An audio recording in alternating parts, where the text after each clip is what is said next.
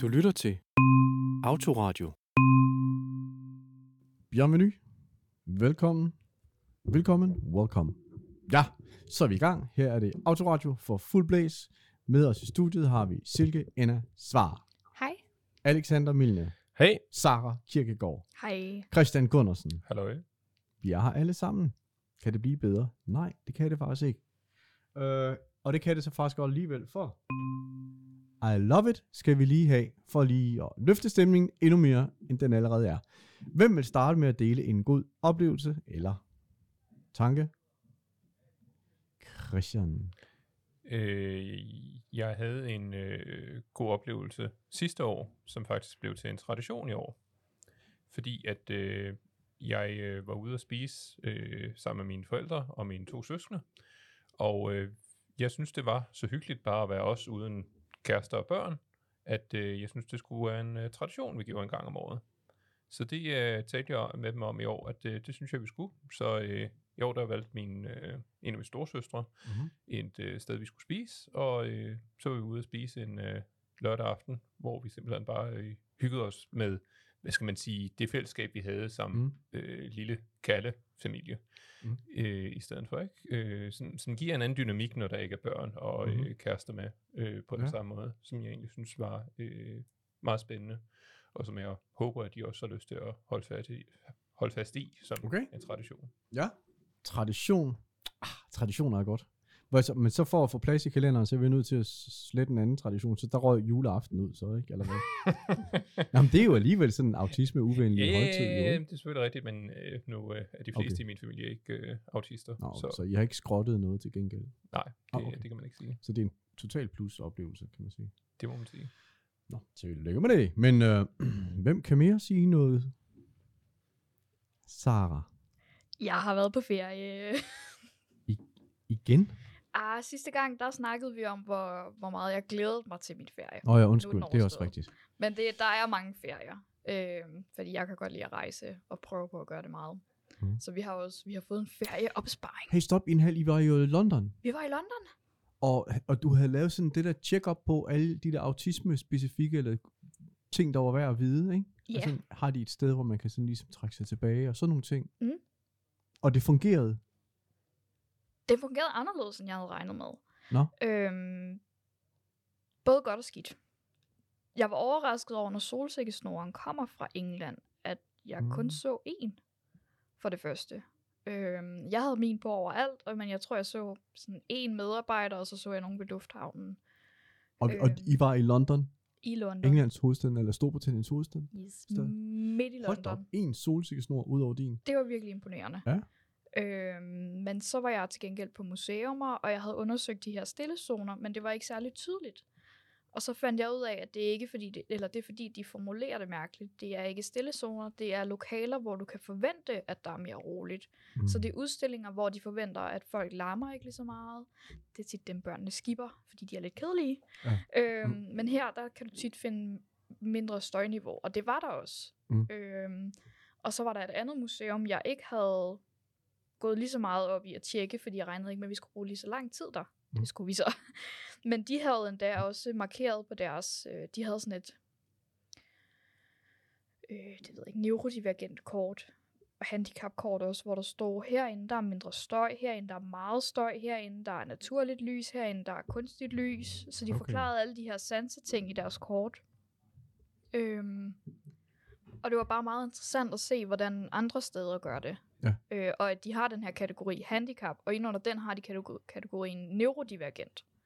Så de tænker direkte på sådan som os. Og det var meget fedt, udover at det selvfølgelig var fedt at være afsted. Ja. Men altså, en solsikkesnor, det var jo ikke, det var egentlig meget sjovt. Det var virkelig mærkeligt. Det var tankevækkende, ja. Jeg ser flere i Danmark hele tiden, end altså på en dag. Ja. Men Alexander, sidder du på spring? Ja, kunne du se det? Ja, det kunne jeg faktisk godt. Jeg var til møde med nogen, der hedder Sovi, ude i Gladsaxe. Det står for Sofieskolens virksomheder. Det er sådan et beskyttet værksted for autister. Ja. De havde 50 års jubilæum sidste år, men de mangler nogen, der kan skrive. Det er ikke blevet skrevet færdigt. Okay, jeg gætter. Så har de kontaktet historikeren Alexander Milne. Nej, omvendt du. No? Jeg har kontaktet, eller sådan, de havde hende, mig, Britt Borgø, der er direktør ude i Sovi, ja, havde set mig til jubilæet for Autismeforeningen sidste år, og så var sådan, nej, skal vi have. Men har, hun og der holdt du jo en tale, er det ikke rigtigt? Eller et oplæg om autismens historie. Men så, nu er jeg så kommet på nu, og jeg skal, efter Sikon er afviklet, så skal jeg ligesom i gang med at skrive det her jubilæumsblad færdigt for dem. Men i den forbindelse, så det var det er rigtig fedt. Men i forbindelse med det, så var jeg ude at se, altså så var jeg på besøg ude i Sovi der, og fik en rundtur, og se, det er en kæmpe virksomhed. Der er 80 medarbejdere, og 60 af dem er så ansatte autister derude, der laver alt muligt fra bag brød til at lave... Ja, altså det er autister, der er ansat. Ja, det, du sagde. Ja, ja, dem som har en... Altså dem, vi ville kalde for... Dem med meget større støttebehov og sådan højere funktionsnedsættelse, ikke? Det er dem, der arbejder derude, og det er sindssygt imponerende, hvor godt det er. Fordi når man har... Det viser bare, at når man har de rigtige rammer og den rigtige struktur på et sådan værksted der, så kan man faktisk få autister til at have en arbejde og have et meningsfuldt sådan, erhverv, ikke? Ja. Og det glæder dem alle sammen, kan man se derude. Det er virkelig fedt. Så det er et kæmpe stort sted. De havde både maskiner og det hele industrikøkken. Ja. De styrer deres egen kantine, så det er autisterne, der laver maden og serverer den, og de spiser sammen i den kantine der. Altså et sted, hvor arbejdspladsen decideret er indrettet på medarbejderne, kan man sige. Ja. Og så så udliciterer de ligesom noget arbejdskraft for deres virksomhed, Sovi, med at så har de nogle teams, hvor så en af autisterne, han kan måske gå ud og arbejde med noget med aluminium i en aluminiumsfabrik i nærheden, så kommer han derude en gang om ugen i en anden virksomhed, og så betaler de Sovi for at have ham derude og sådan noget, ikke? Yes. Og så har han sit eget hjørne, hvor han kan gøre det på nogle gode vilkår og sådan, ikke? Så de er rigtig gode. Ja. Jeg var meget imponeret. Okay. Det var super, super fedt. Ja. Shout out to Sovi. Yes. Og vi er overhovedet ikke betalt af dem. Det er jo heller ikke strengt taget en kommerciel virksomhed. Nej, det er også lige meget. Det er en god historie, Alexander. God oplevelse. Silke? Ja, jeg må hellere. Ja, det skal det. Den gode oplevelse, jeg gerne vil dele, det var fra min weekend, hvor at jeg var til repræsentantskabsmøde i sammenslutningen Unge med Handicap. Der er en paraplyorganisation for ungdomshandicaporganisationer. Så vi var sådan et rigtig godt mix, at der var både mennesker med forskellige fysiske handicap, sådan muskelsvind og CP og hvad der ellers er, også psykiske handicap og usynlige handicap. Sådan et rigtig godt mix. Og den oplevelse, jeg gerne vil dele, det var, mens vi var derovre, var der rigtig meget fokus på det sociale. Og det startede egentlig med, at der var noget open mic, hvor at man kunne dele, hvis man havde digt, eller en sang, eller en eller anden, man havde lyst til at gå op og sige. Og jeg har snakket tidligere om, at jeg har været meget inden for musik, og før jeg fik min autisme-diagnose, og før min mentale helbred gik i stykker i folkeskolen, var min største drøm at blive musiker. Så det startede med, at jeg gik op og bare spillede et par covernumre til det her open mic. Sejt. Tak. Altså, det blev bare taget virkelig godt imod, og folk var så søde, og så var der folk, der gik og kom med sådan konstruktiv input, og begyndte at komme med deres egne sange, og så gik det op på folk, jeg lavede mit eget musik. Og da weekenden var slut, så fik jeg lov til at lukke hele ballet, efter at den officielle dagsorden og ting var slut, med den her ene sang, jeg har skrevet, som jeg bare sådan, jeg har gået gemt den lidt de sidste par år, fordi det er en sang, jeg har skrevet om de oplevelser, jeg har som autist. Der er ikke så mange, der ved, at den eksisterer. Det ved Autoradio så nu. Jeg fik lov til... Jeg ved det nu. Jeg fik lov til... jeg sluttede med at spille den her sang derovre. Det rørte simpelthen så mange mennesker, og sådan en tredjedel af repræsentantskabsmødet var så vrælet. Er det rigtigt? Ej, hvor fedt. Det var en vild oplevelse, og mest ikke både af folks reaktion, men også det med at være i et fællesskab, hvor at jeg var så komfortabel, at jeg turde vise min musik. Det er en af mange ting, jeg blev angrebet lidt for i folkeskolen og i mine teenageår, at det var lidt mærkeligt, at jeg gik så meget op i det, og jeg skrev min egen musik og blev drillet for at synge og sådan nogle ting, ikke? Så jeg skal være ret komfortabel i et selskab, før jeg tør synge for dem, men når jeg gør, så er det virkelig rart, og folk var bare så søde til at tage godt imod det derovre, så det var en rigtig fed oplevelse. Ja, så det var sådan en dobbelt plus oplevelse, fordi dobbelt plus, dels var du tryg nok til at spille, og dels fik du også god respons. Ja, lige præcis. Det er super fedt. Ej! Hvor godt. Og hermed er vi kommet til debat eller spørgsrunden, eller snakkerunden. Og jeg har stillet en psykologpraksis op inde i mit eget hoved, fordi nu får vi faktisk et ret seriøst spørgsmål fra en mor, der skriver om sin datter. Hun er 8 år. Siden hun var lille eller spæd, er hun meget nemt blevet overstimuleret. Hvorfor vi har skærmet hende i det omfang, det har været nødvendigt. Hun er meget socialt anlagt, og da hun var mindre, kunne hun lege hele dagen eller halve dage. Men siden hun har startet skole, er det blevet sværere for hende at følge med sine jævnaldrende. Og jeg kan se, at hun maskerer og kopierer meget, og hun kan ikke følge med, hvis legen ikke har helt klare rammer og regler. Ofte er hun efter en legeaftale helt udkørt og har utrolig kort lunte. Det er ikke usædvanligt, at hun råber, slår og kaster ting efter os efter en legeaftale. Det kan være meget voldsomt, ikke mindst for hendes lillebror. For at undgå, at min datter bliver udtrættet og overstimuleret af en legeaftale, har jeg forsøgt at afslutte legeaftalen, når jeg kan se, at hun er træt. Men det bliver hun bare rasende over. Eller sige på forhånd, de kun kan lege i 2 timer. Det er hun heller ikke glad for at få at vide. Eller på forhånd at sige, i morgen er der ingen legeaftaler. Der tager vi i skoven eller i svømmehallen eller et eller andet andet. Og så har moren her så spørgsmålet. Det mærkelige er, at på trods af, at min datter bliver udkørt, stresset og overstimuleret af legeaftaler, så vil hun det mega gerne, helst hver dag. Det får hun så ikke lov til, fordi det er for voldsomt. Men kan I forklare, hvorfor? Hvorfor søger hun ikke af sig selv den ro, hun finder ved for eksempel at tegne eller læse? Og moren hun skriver så, jeg ønsker ikke for min datter, at hun konstant er på overarbejde i sine relationer. Det tænker jeg ikke er sundt for nogen. På den anden side har jeg jo ikke noget ønske om at isolere hende socialt. Bare for at undgå, at hun bliver overstimuleret. Har I nogle gode råd til, hvad jeg skal gøre? Jeg vil vildt gerne høre jeres tanker. Og så skriver hun lige bonusinfo. Grundet skoleværing har hun ikke været i skole i flere måneder. Så lige nu er hun på hjemmeskoling og håber på at få en plads på en specialskole. Alexander. Ja, nu sidder jeg jo som Autismeforeningens researcher med vores tal, og det her, det er bare, altså jeg ved ikke, om jeg vil kalde det en arketype, men det er simpelthen bare primærhistorien. Jeg har hørt en historie i går, der bare er fuldstændig identisk med den her. Det er jo ikke samme person, men det lyder bare, det er så ofte det, der sker, men det her med skolevævring og det her med, nu, jeg ved ikke, om hun er diagnosticeret datteren, ikke? Jo, det tror jeg, hun er. Men det her med, jeg ved ikke, hvor gammel hun var heller. Var det 8?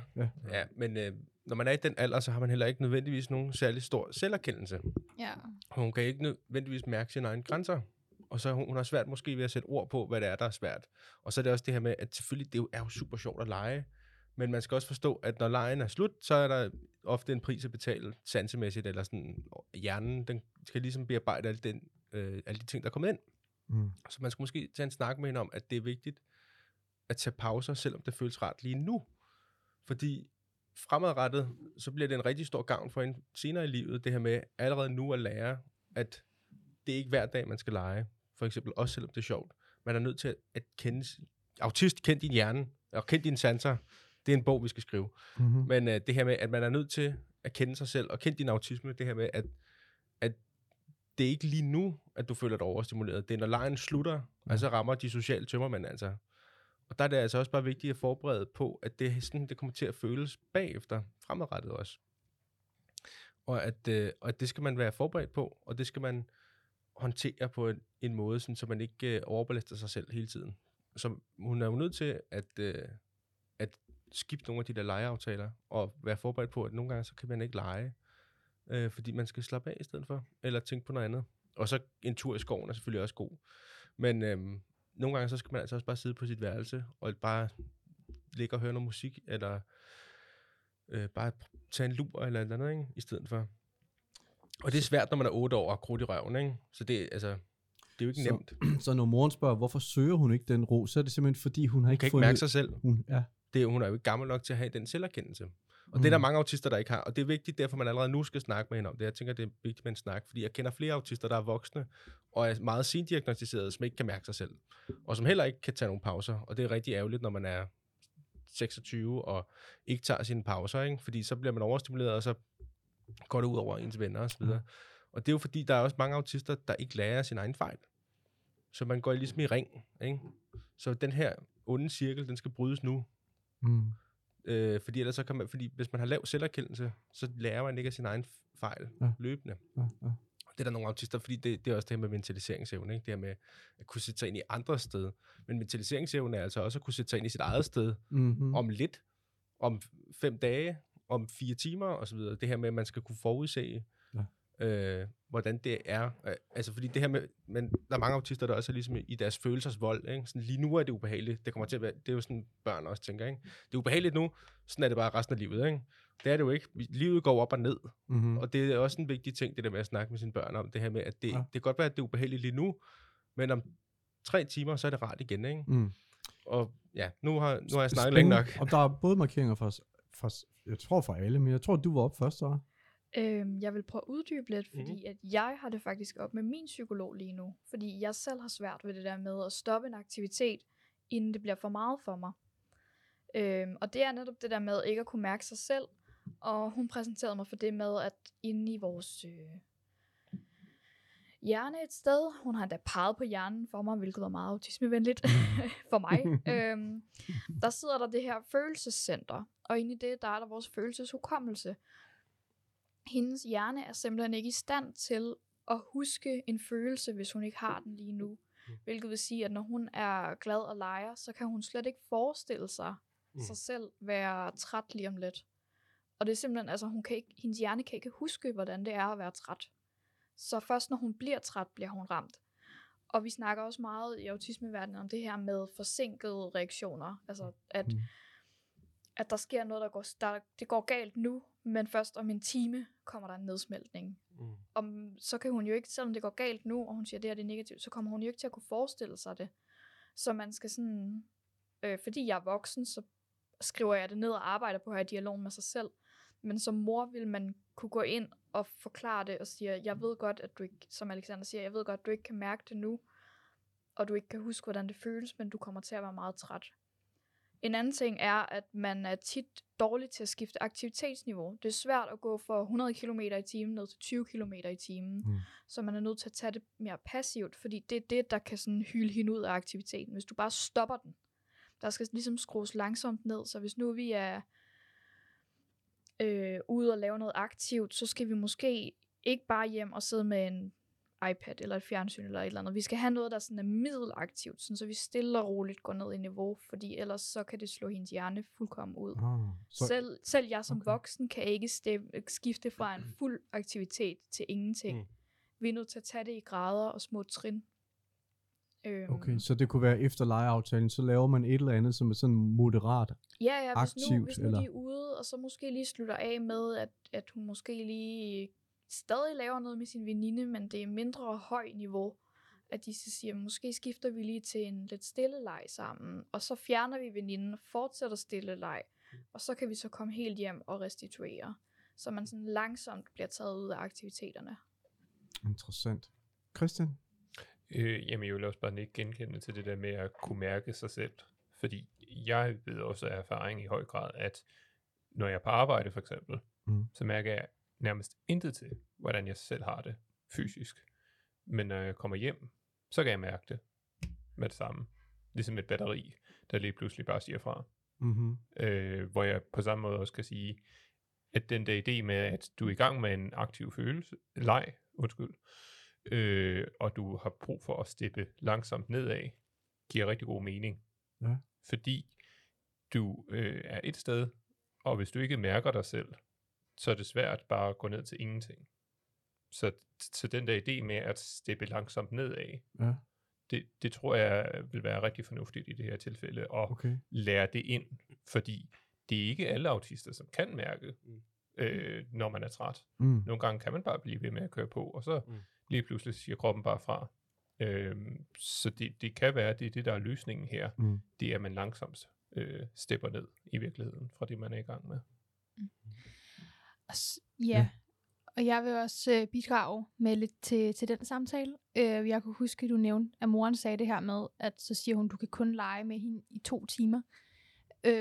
Som autister, jeg oplevede, at det er vigtigt for mig at have et sådan noget visuelt på, hvor meget tid det er. Jeg er rigtig ramt af tidsblindhed.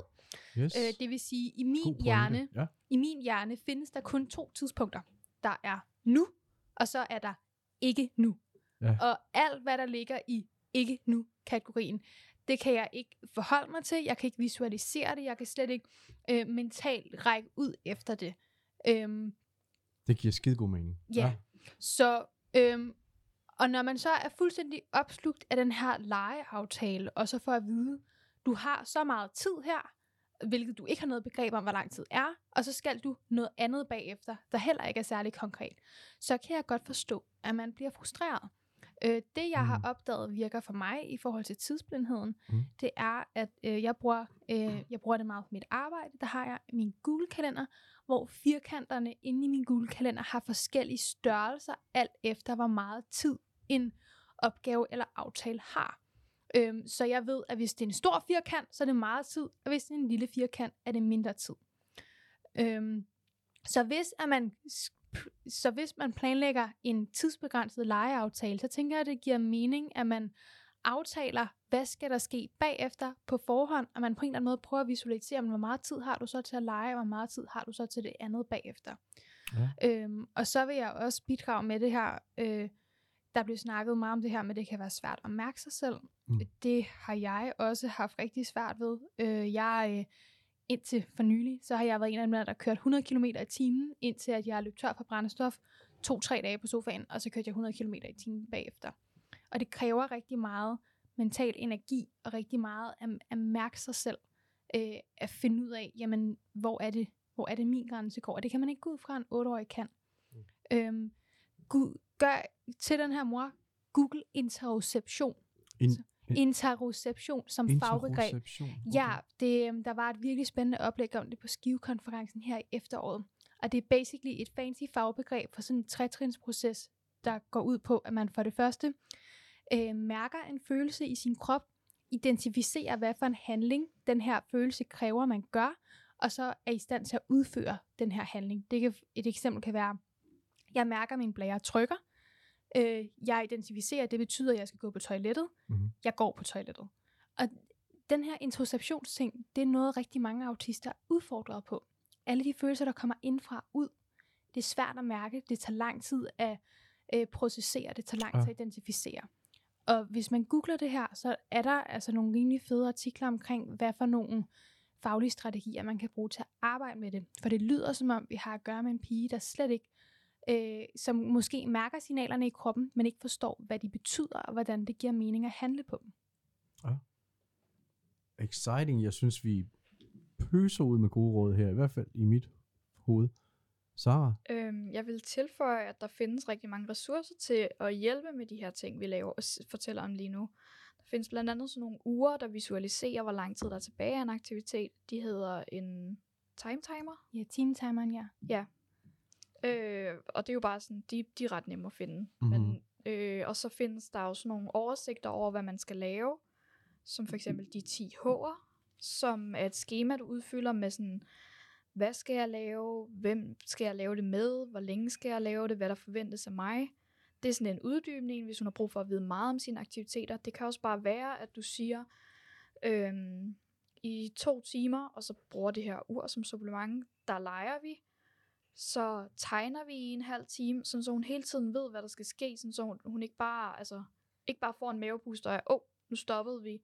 Hun er klar til at forberede sig på næste aktivitet, fordi at hun nok ikke, altså hun, hvis hun er lidt ligesom os, så kan hun højst sandsynligt ikke bare få at vide, nu tegner vi. I stedet for, så er det bedre at få det der på forhånd. Vi skal tegne efter det her, for eksempel. Ja, sikkert. Så vil jeg også sige, at det er vigtigt at være opmærksom på, at det der med at være sammen med andre og være social, det er et behov, vi har i lige så høj grad som andre. Og i og med, at det giver en rigtig god følelse inde i at være sammen med andre, så vil det jo være noget, man søger noget mere. Mm. Især hvis den her pige, som moren beskrev, er i skoleværing, og hun ikke er så meget sammen med andre, så vil legeaftalerne jo helt naturligt være det, hun søger hen mod, fordi det er det, der giver den gode følelse, og følelsen af at være sammen med andre. Og når man så smider alle de andre ting oveni, så er der jo ikke noget at sige til, at hun ligesom har svært ved at regulere det. Jeg søgte jo også i sindssygt høj grad stimuli, da jeg var teenager. Nu har jeg jo også ADHD oveni, vidste ikke, jeg havde ADHD, så mit dopamin, det var jo fucked, ikke? Så jeg var i 3 forskellige ungdomsorganisationer på én gang, og jeg meldte mig til frivillige arbejde og skolebestyrelsesmøder og hele lortet oveni at jeg jo ligesom gik i skole på fuld tid, og så havde jeg en årgang, hvor jeg datede, og jeg datede meget, og når der var et forhold, der gik i stykker, så gik der på uger, så var jeg i nyt, fordi der var den der high på at være forelsket, ikke? Mm. Så det var jo konstant og hele tiden, at jeg søgte noget nyt, og noget spændende, og noget stimuli, og noget, der gav den der gode følelse af at være sammen med andre mennesker, indtil at jeg så crashede fuldstændig, og skulle bruge år på at komme ovenpå igen. Ja. Så jeg er opmærksom på, at det er jo naturligt, man søger hen efter det, der føles godt. Og en legeaftale føles godt, også selvom at det er energikrævende. Mm. Så man er nødt til at prøve at assistere med at regulere det på en god måde. Men du sagde også lige noget, fordi det der med, at man kan crashe efter, hvad skal vi sige, måske 3 intense timer, eller en halv. Men du sagde også, at over tid, man kan også have en høj intensitet kørende over tid, som så betyder, at man crasher i en lang periode. Ja. Det synes jeg kan genkende i forhold til nogle historier, jeg har hørt om sent voksendiagnosticerede, særligt kvindelige autister, som så går ned med stress og får en autismediagnose, ikke? Ja, lige præcis. Ja. Det er, fordi man simpelthen har gået i sådan en total survival mode, og har maskeret og overpræsteret og presset sig selv, og lige pludselig, så siger systemet bare stop, så rammer man et autistisk burnout, og så kan man ikke mere. Jeg er da slet ikke i tvivl om, det var sådan, jeg overlevede at være i butik i alle de år, fordi jeg slog fuldstændig min egen følelse for ting fra. Jeg kunne slet ikke mærke min krop. Hele mit liv var centreret om den rutineplan, der lå ude på kontoret, og der var et nyt mål, og en ny kampagne, og nye varer, nyt hele tiden. Og for sådan ADHD-hjerne er det fedeste i hele verden. Men fordi jeg også havde min autisme oveni, skabte det nogle kæmpe udfordringer. Ja. Så det du sagde med at trappe ned, jeg var bare lige nysgerrig på, kan det for dig, eller tror du for andre, have en effekt, at man også trapper op, inden man skal i gang med noget, som er højintensivt, som for eksempel en legeaftale, eller en lang arbejdsdag? Eller? Det kan det godt, fordi for eksempel, inden jeg kom her i dag, der havde jeg 2 timer, jeg ikke vidste, hvad jeg skulle bruge på. Så jeg skulle sidde og slappe af, og så er det jo så forventeligt for mig, at så kommer jeg op og ud af døren og ud til podcast. Så for mig havde jeg brug for at finde en aktivitet, hvor at jeg lavede noget, fordi jeg kunne ikke bare slappe af, fordi jeg ved, lige om lidt, så skal jeg noget. Lige om lidt, så skal jeg være i gang. Så det der med hele tiden at komme blødt ind i aktiviteter, sådan, så du ikke... Fordi ellers så kan du også godt bygge for meget energi op, inden at du kommer ind i en aktivitet. Og så kører du bare al din energi på en gang, og så bliver du træt. I stedet for, hvis du allerede er begyndt at bygge energien sådan stille og roligt op, og sådan, du begynder at bruge den, så er det ikke lige så voldsomt. Det er jo faktisk ligesom at køre benzinøkonomisk eller brændstoføkonomisk i en bil. Ikke hurtige accelereringer, og forsøg så vidt muligt ikke at bruge bremsen, fordi så genoplader du dit batteri, når du sætter fart ned, hvis det er en elbil, du kører. Hvis det ikke er en elbil, så sparer du bare på bremserne og dækkene. Faktisk. Er det ikke det nærmest? Altså det der, bare de her bløde overgange, det gør det meget nemmere og meget mindre stressende. Og så bare det der med at have en anden til at guide dig i det. Fordi at hun kommer højst sandsynligt. Altså jeg kan ikke engang selv finde ud af det. Og skifte aktiviteter altid. Nej, vi hører også på det, du sagde, Alexander, og Silke også for den sags skyld, og du sagde det også, I siger det alle sammen, at det her, det er ikke noget, som er en ting, som kun gælder børn. Det er faktisk en ting, man har med sig som autist, sandsynligvis. Hele sit liv, at det skal man huske på. Og kæft, jeg er blevet god til det senere i livet til gengæld. Jeg glæder mig til at prøve det her på Sikon, fordi jeg kan mærke, jeg er blevet rigtig god til at mærke sådan, nu er det nok, ikke? Og jeg går bare. Jeg kan nemlig godt gå fra en aktivitet til en anden, bare sådan lynhurtigt. Det har jeg lært. Eller sådan. Så det bliver spændende her på Sikon-konferencen, når der er rigtig mange mennesker, og jeg kan bare mærke, nej, nu går jeg bare. Så har jeg et hotelværelse, hvor jeg bare kan være sådan ses-taber. Og men det, der er sjovt, det er, jeg har også lært det her med, at man skal bare være ligeglad med, hvad andre synes, fordi der er også lidt det her med, at det er pinligt, eller det er svært, det der med at trække stikket, når man kan mærke, at man er fyldt helt op, fordi der er mange autister, der bare bliver i det, og æder det i sig, hvor jeg er rigtig god til bare at være sådan, jeg er faktisk virkelig træt lige nu, jeg går. Ja. Og så bliver folk altid sådan lidt, nå, hvad? Det er vildt, at jeg sidder ved den her familiemiddag stadig, men jeg vil virkelig prøve at sove. Det er faktisk ikke ulovligt at gå. Ses! Ja. og så det er meget sjovt, men så det skal man også lære, det der med, at man kan trække stikket, når man har lyst, eller når man er nødt til det. Ja. Christian? Jamen, jeg vil bare lige nævne, at en ting er selvfølgelig, at man søger det, der er rart, fordi man kender det, men noget andet er også, at man kan udfordre sig selv, og finde ud af, at ved at man udfordrer sig selv, at man så finder noget rart i det. Forstået på den måde, at du har en ambition om, at du gerne vil noget, som måske mange andre også kan, og når du så lige pludselig finder ud af, at du godt kan gøre det alligevel. Nå ja, fordi man bruger den rigtige teknik, er det? Fordi man bruger den rigtige teknik. Yes. Så overkommer man ligesom den der frygt, man måske har, for at man ikke er lige så god som alle andre, ved netop at have udfordret sig selv. Og så finder man ligesom ud af, at den energi, man har til noget, måske kan bruges, hvis man bare tilkobler det sine egne vilkår i virkeligheden, ikke? Set med samfundets øjne og de udfordringer, man kommer ud for i løbet af en dag, ikke? Silke? Det Sarah sagde med, om man kunne tillade sig at gå for en familiemiddag. Der skal jeg helt at sige, når hele din familie er autister, så er det super simpelt, fordi at, så gælder alle de der random social cues, ikke? Ja, alle de sociale normer, de fordufter bare, det er skønt. Ja, det, men jeg vil også tillade mig at kaste en af mine gode strategier på bordet. Strategiske powernaps. Det er sådan, jeg har overlevet rigtig mange indflytningsfester og større sociale arrangementer, blandt andet min kusines bryllup. Altså under eller før? Under. Altså du lige går væk og så lige? Lige tager en halv times powernap, og så kan jeg gå tilbage og være på igen. Okay. Det måtte jeg blandt andet gøre til min kusines bryllup tilbage i 2020. Og det havde jeg informeret dem om på forhånd, sagt, hey, I ved godt, jeg er autist. Jeg bliver hurtigt super overstimuleret. Hvis jeg skal komme igennem hele festen, så er jeg nødt til at tage en pause, hvor jeg lige ligger og powernapper. Jeg gør det også på mit arbejde en gang imellem. Når jeg har kontordage, fordi jeg ved ikke hvorfor, men kontorarbejde dræner mig helt sindssygt. Og ellers så det her med at sådan begrænse, hvor meget man deltager. At det er bedre at deltage i lidt tid til det her arrangement, og så have det godt, når du tager hjem, end det er at insistere på at deltage til det hele og have det mega dårligt dagen efter. Ja. Det lyder som en fornuftig prioritering. Det er det, og jeg har virkelig opdaget, at mit liv er bare bedre, når jeg husker at gøre tingene sådan, fordi at så kan jeg mere, og jeg kan være mere, når jeg så er til stede. For eksempel det her repræsentantskabsmøde, jeg var til i weekenden, der var en fest lørdag aften, hvor at der var fuld gang i den, og stand-up, og der blev serveret noget alkohol og sådan lidt. Der endte jeg med at gå derfra allerede 10:30, fordi at der kunne jeg mærke, okay, hvis jeg bliver ved med at være her meget mere, så er jeg ikke fast til i morgen. Og så som Sarah sagde, det der med at gå fra 100 til 0, det fungerer ikke særlig godt. Så jeg tog lige 1,5 time hjemme på mit værelse med en god lydbog og sådan lidt, og så var jeg klar til at sove. Var jeg ikke gået fra på den måde, så var det blevet et crash and burn, og så havde jeg ingen energi haft til dagen efter. Sarah? Jeg tror, jeg prøver at gøre det lidt kortere. Alexander har et par gange sagt ordet Sikon. Nå ja. Ja, det er...